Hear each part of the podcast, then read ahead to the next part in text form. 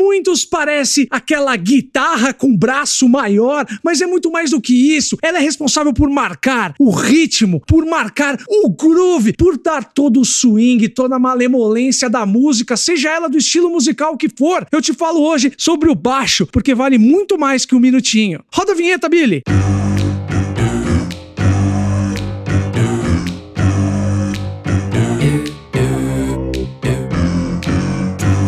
Para falar no mais que um minutinho, como eu sempre eu trago um convidado que tem a ver com o tema. O tema de hoje é baixo, não podia ser ninguém mais, ninguém menos que ele, José Edmilson Firmino Silva Júnior. Ele que ficou bombado aí com o Nirvanaço e com os outros aços. Porque ele é gruvador. Eu tô falando de Júnior Gruvador. E aí, meu querido, seja bem-vindo. Pô, que honra, meu irmão. Fico feliz. Cara, você deu todos os meus códigos, meu nome aí, deixou em alto astral. Fico demais feliz aí, uma satisfação, André Vasco e todos os seguidores aí das suas redes sociais. Vamos vencer na vida. Com certeza. Juninho, pô, cara, falei de baixo. O Mais Que Um Minutinho, toda semana eu trago um tema aqui e o tema de hoje é baixo. Esse instrumento que foi injustiça. Ele é injustiçado, porque quando você vê os, os pegadores rockstars, você fala assim, sempre esquecem do baixista. Geralmente é o baixista e o baterista. Antes de explicar a importância do baixo numa música, por que, que o baixo deveria estar no patamar, deveria ser o primeiro a ser lembrado, eu gostaria de saber qual é a sua relação com baixo. Você lembra a primeira vez que você pegou um baixo?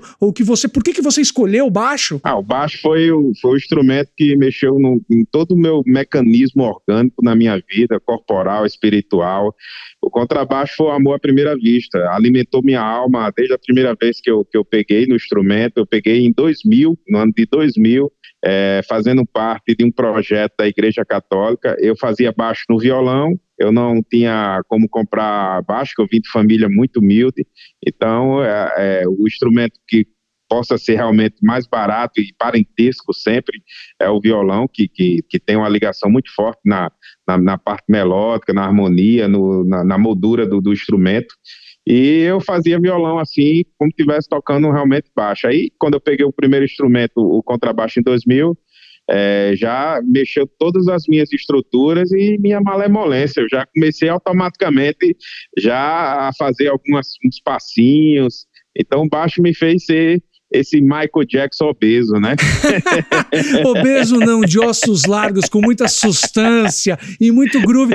E muito doido. 2000, recentemente, recente se pensar, em 2000 você pegou o baixo até chegar é, ficar fazendo as suas versões gruvadas de forró. Ficou bom, bom, nirvanaço, né? Que você tocou Smells Like Teen Spirit no Rock in Rio, no palco do Rock in Rio com Jack Black.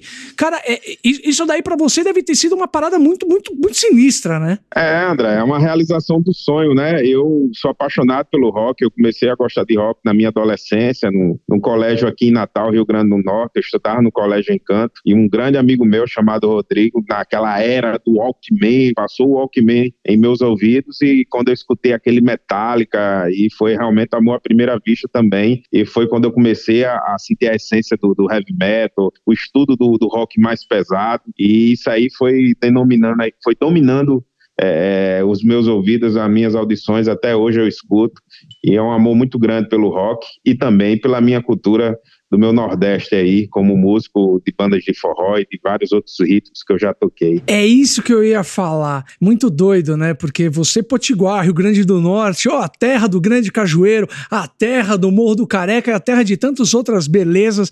É, é muito doido porque o baixo, ele é muito versátil. Você é, explodiu tocando o Nirvanaço lá no Rock in Rio e que você explode nas redes sociais. É muito doido porque você não nega suas origens do Nordeste, do nosso forró, com um groove e, e misturando, fazendo, é, como que eu posso dizer, uma, uma colaboração junto com o rock. E aí que entra a importância do baixo, seja para qual for o ritmo musical. É verdade, André. O, o contrabaixo e o meu amor pela cultura do Nordeste é muito grande. Eu não posso esquecer das minhas raízes, do amor pelo forró, do amor realmente pelo axé, é, pela, pelo pagodão, assim, eu, eu estudei muito, me dediquei muito, por mais que eu não tenha me dedicado a grandes músicos virtuosos de faculdade, formados com todo o mérito e toda a teoria, eu me apaixonei pela música e fui estudando um guarda-roupazinho, estudando no quarto, é, sempre com, as dificuldades diante de mim, mas passando essas dificuldades com superação, com autoconfiança, com muito amor pela música. É, não cheguei a tocar realmente com instrumentos bons durante minha vida, o começo da minha vida profissional, mas é, é eu tocava como eu estivesse tocando com o melhor instrumento da minha vida, porque o contrabaixo é isso.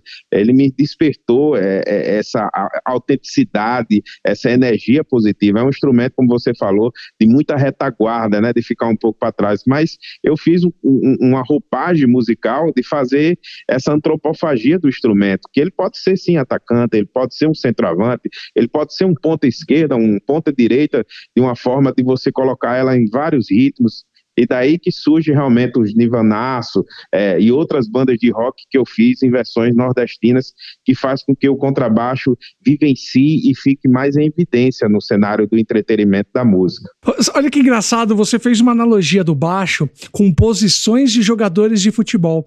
E você sabe que tem, um, tem uma linha de críticos de música que falam que o baixo, ele é na verdade o goleiro do time, porque o goleiro ele é de extrema importância e que as pessoas pessoas só, só notam a ausência dele quando ele toma gol. Ou seja, é. o baixo, ele tá lá. Ele, ele, é de extrema importância. Falando em baixo, eu comecei aqui, tô conversando com o Júnior, e eu não falei do nosso momento curioso. Senta que lá vem história. Senta que lá vem a história. Baixo elétrico, contrabaixo elétrico, viola baixo, baixão, esse instrumento bonitão que sempre tem aquele cara ou aquela mina tocando no fundo da, da banda que você fala assim: ah, olha lá uma guitarra. Não, aquilo é um baixo. É o que marca o ritmo, que dá o groove. Mas você sabe a história desse instrumento? Pois é. Pra falar do contrabaixo, a gente tem que falar daquele grandão, sabe aqueles bom, bom, bom, bom. Gigante. Originalmente remota do século XV. Esse instrumento, o contrabaixo, ele começou com três cordas, de um cara chamado Domênico Dragonetti. Olha, lá atrás, lá atrás. Aí o tempo foi passando, a galera foi marcando o ritmo, falaram, pô, esse instrumento é legal, ele é importante pra banda. Até que um carinha, na década de 50, mais precisamente 1950, ele falou, caramba, meu, esse instrumento é muito legal, ele é muito importante, mas ele é muito grande, não dá para ficar transportando para todo lugar, é delicado, feito de madeira. Pô, mó trambolho. O que, que eu vou fazer? Ele era técnico eletrônica de apenas 42 anos. Ele se chamava Léo Fender. Foi aí que ele falou: eu preciso levar esse meu instrumento para todo lugar. E ele criou o baixo elétrico. Olha que bonito isso. Batizou ele de Precision. Olha aí, tá vendo, Júnior? Conheci a história do, do baixão, seu ganha-pão? Sim, conheci. É, como você fez aí, toda a narrativa da, da história do, do, do, instrumento mais graviano do mundo. É, vem daí, desde aquela era realmente, como você falou, do renascimento, do, ilu, do, do, iluminismo. Com você eu só tenho que aprender, meu amigo. É uma honra imensa ouvir isso. Imagina, nós estamos aqui para aprender todos juntos. Somos um, uma união de curiosos que estão aqui para trazer gente, sempre agregar e sempre é, descobrir uma nova visão, entendeu? É, maravilha. Muito bacana essa narrativa sua aí. É uma narrativa muito gruvada, viu, meu irmão? Você falou no, no começo do, do papo, foi muito legal que você falou de uma maneira leve e super sutil, que você falou da melodia, da harmonia. E aí eu queria falar justamente sobre isso, da importância do baixo, é, nós estamos fazendo esse, esse podcast, esse mais que um minutinho de tema baixo, para exaltar esse instrumento tão esquecido por muitos, mas que está aí batendo aqui no coração de todos, porque ele dá o ritmo. Então eu posso dizer que tem três componentes básicos de uma canção, né? Que é a melodia, que geralmente é pela voz do cantor. Exatamente. Temos a harmonia, que podemos dizer que é aquele pano de fundo, e tem um ritmo, é. que é o groove, que é muito marcado por quem? Por esses dois personagens principais. Exatamente. Que é o baixo e a bateria. Sem vocês, descompassa toda a parada, né? É, é um conjunto de fatores, mas aí também inclui o quarto. Se você ama realmente o contrabaixo, você pode ser incluso diante desses três fatores importantes da musicalidade graviana do contrabaixo. É, o ser você, o quanto você é importante, o quanto você tem esse, é, se você tem realmente uma dedicação na profissão, um amor pela música, um amor pelo, pelas suas raízes, pela sua identidade musical, você pode ser incluso isso. Isso aí vai incluir presença de palco, quebrando as suas barreiras da sua timidez, o alimento da alma com a música. Então, assim, tudo isso é tudo relacionado à, à sua identidade graviana e é um instrumento que, que você entrando, sendo penetrado, pode ter certeza que essa que é, é uma hipnose eterna que vai ficar dentro de você, vai ficar em êxtase. Você é um apaixonado pelo baixo, pela música. Ô, Júlio, você já pensou em trocar o baixo por outro instrumento? Não, não, eu nunca. Eu, eu comecei, como eu disse, no violão, depois eu tive uma paquera na guitarra, mas o contrabaixo é como se tivesse assim realmente é, em outro magnetismo, em outro planeta. É surreal. É o instrumento que, que, que melhorou a minha autoestima, a minha vida pessoal, meu espírito, meu bem-estar. Eu, perguntei para dois grandes amigos meus, que são baixistas, inclusive. Um é baixista do Kisser Clan, é o Gustavo Giglio. Eu falei assim: Guga, se pudesse fazer uma lista de cinco maiores baixistas da, da, sua vida. Aí ele falou assim: pô, difícil, porque são tantos. Eu falei: então faz. Ele falou do Cliff Burton, do Jason Newsted, do Steve Harris, do Gary Lee e do Chris Squire. E eu chamei também um outro amigo. Calma que eu quero saber depois os seus cinco, tá? Os seus top cinco. É difícil mesmo. É, é muito difícil. Aí eu falei, o Edu Lopes, ele é meu grande amigo. Ele é baixista, inclusive, da minha banda, os Mirandas. Eu tenho uma banda, inclusive, a gente vai fazer um, um dueto um dia. Aí ele falou assim, pô, é difícil, cara. Ele falou, James Jamerson, o Pino Paladino, Victor Wooten, Flea do Red Hot, Júnior Braguinha. Ele falou do Arthur Maia que gravou com vários artistas Exatamente. brasileiros da década de 70 e 80, que a gente sempre, quando, quando tende a falar de, de músicos, isso é muito doido, né, Júnior? A gente sempre lembra dos gringos e a gente esquece da, da nossa brasilidade, a gente esquece que temos aqui grandíssimos musicistas. Exatamente, com certeza, você falou tudo, temos grandes músicos é, gravianos brasileiros de várias regiões do Sudeste, Sul, a galera gauchada tocando muito. Temos, como você falou, do Arthur Maia aí. É muita gente boa do nosso Brasil, viu, André? Como eu falei que é um instrumento versátil, ele dita o, o ritmo de todos os estilos musicais do, desse planeta Terra, eu falei que no século XV ele começou como baixão acústico que conhecemos, né, de orquestras e afins, com três cordas. O mais tradicional, o baixo mais tradicional tem quatro cordas, mas temos o baixo de cinco, temos o baixo de seis, um baixo pode ir até quantas cordas, Júnior? Cara, já cheguei a ver baixo de 16 cordas. É, tem um italiano aí muito famoso, Davi 504, que no qual ele repostou já até vídeos ao meu trabalho. Já chegou a tocar com baixos acima de 16 cordas. Então, eu dei esse exemplo do Davi 504, que, que faz aí, já chegou a fazer vídeos com mais de, de 16 cordas.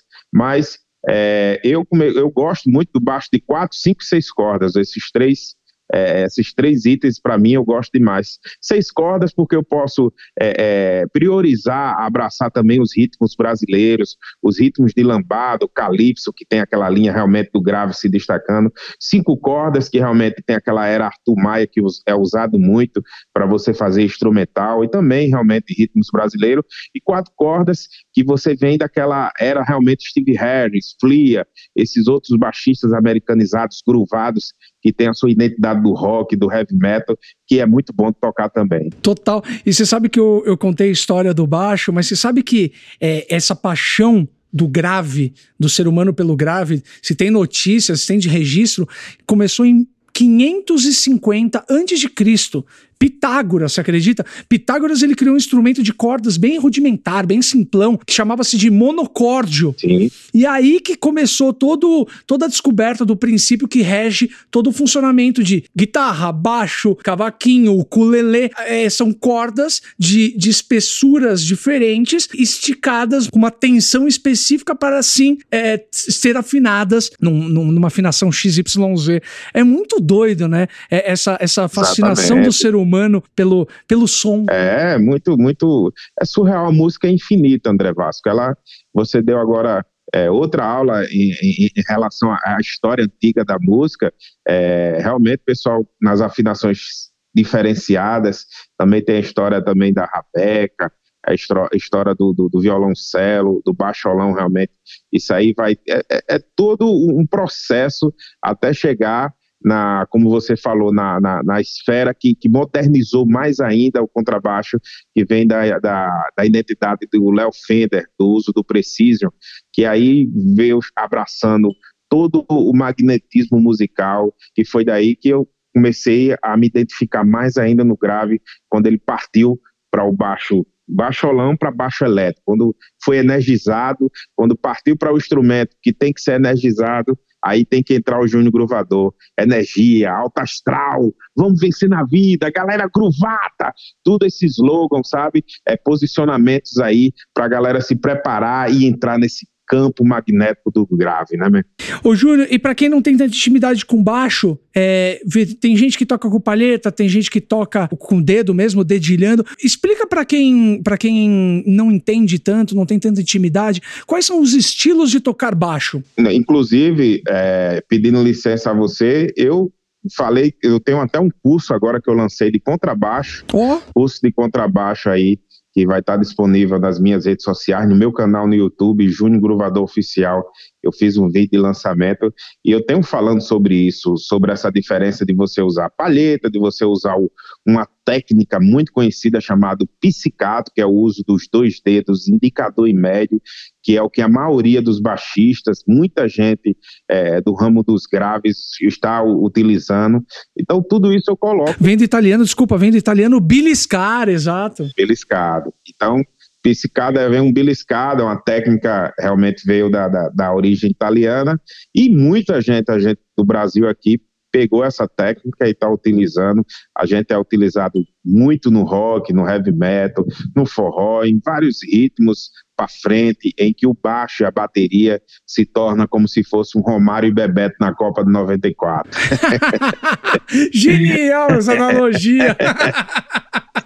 é, é o sincronismo, é sentir energia, é, é- é É, sincronicidade. É isso aí, é isso aí. É, o contrabaixo é um instrumento realmente é, muito de marcação, muito de, de- é, Ele realmente fica muito como centroavante, é o capitão, é, é o trovão mesmo é, da, da força da natureza musical. Olha aí, tá vendo? E esse daqui foi o Mais Que Um Minutinho, um podcast que eu quero deixar aqui registrada a minha contribuição para nunca esquecer e nunca é, deixar de valorizar esse instrumento que para muitos é injustiçado. Então, quando você pensar numa banda, antes de você pensar no vocalista bonitinho, galanzinho, ou então do o guitarrista virtuoso, lembre sempre que tem um baixista marcando o ritmo e um baterista pegando em duas baquetas e suando que nem um condenado.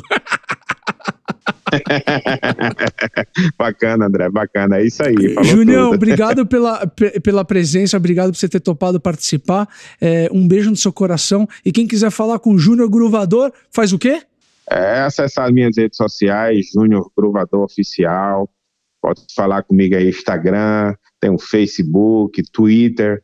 é, também estou no, no, no TikTok, todas as plataformas digitais aí. Pode entrar comigo aí. Eu estou pelo Hotmart também, um curso bem bacana, Júnior Gruvador. É só entrar aí. E faltou eu responder aquela pergunta gruvada que o André disse, né? Exato. Os cinco baixistas, né? Isso. Minha nossa. Quero ver. Mande. Cara, eu, é, eu sou um cara que eu não posso esquecer das minhas raízes, então, para mim, o primeiro lugar, o melhor baixista que eu já vi na minha vida, se chama George Bez, ex-banda montagem, cara da minha terra natal, Rio Grande do Norte. Foi o cara que me fez realmente eu me aproximar e me apaixonar pelo contrabaixo. Então, primeiro lugar vai para o cara que, que, que eu tive a honra de estudar com ele, de ir na casa dele, dele me passar é, toda essa sabedoria do grave e para mim sempre será o melhor do mundo, porque eu não posso esquecer das minhas dos meus antepassados e das minhas raízes. Segundo lugar é Faísca Bez, baixista do Mastruz com Leite, é ele que fez a inovação e toda a estrutura da, do forró elétrico, da mesma forma que você tem um exemplo fantástico do Léo Fender, da história do Fender, por que não também lembrar do forró elétrico, quando você sai do forró regional, de toda a estrutura histórica, de literária, de Luiz Gonzaga, de Dominguinhos, de todos esses grandes do nosso Nordeste, que não falar de Faísca Bez. Terceiro lugar, é, eu tenho que falar desse baixista que realmente marcou a minha era do rock, da minha vida, que é o Flia, inova cada dia mais, ele está lá, nesse magnetismo, naquele presença de palco, perfil maravilhoso. Quarto lugar, Arthur Maia, com certeza, é uma história maravilhosa do, do, do, nosso Brasil, como eu já falei dele. E quinto lugar para encerrar nossa lista dos top 5 baixistas por Júnior Gruvador, vai para? Quinto lugar vai para Júnior Braguinha, baixista da atualidade aí, maravilhoso aí, merece todo o mérito. Caramba! Também. E Em sexto lugar, eu vou colocar aqui, vou acrescentar Júnior Gruvador, que com o seu carisma. eu vou estudar muito, eu tenho que estudar muito. Júnior, um beijo, um beijo no seu coração muito groove, viu? Viva a música. Viva a música, viva André Vasco, viva todas as pessoas que trabalham no entretenimento, se cuidem, 100% vacina. É, eu sou um cara que Estou aqui em Natal, Rio Grande do Norte, cuidando da minha família. E em breve a gente vai estar nos palcos juntos, né, André? Com certeza, se Deus quiser. E esse é o podcast Mais Que Um Minutinho. Ah, a gente tem aqui a vontade de levar um pouco de educatenimento, esse termo cunhado por mim. A educação, ela, ela tem que andar junto com entretenimento. Entretenimento, educação, tudo a mesma coisa. Vamos aprender, vamos ser curiosos, vamos propagar a informação. Obrigado, Júnior. Semana que vem tem outro tema, tem outro convidado. E assim a gente segue a vida, aprendendo. Porque somos eternos aprendizes. Fiquem com o Papai do Céu, Juninho. Obrigado a todo mundo.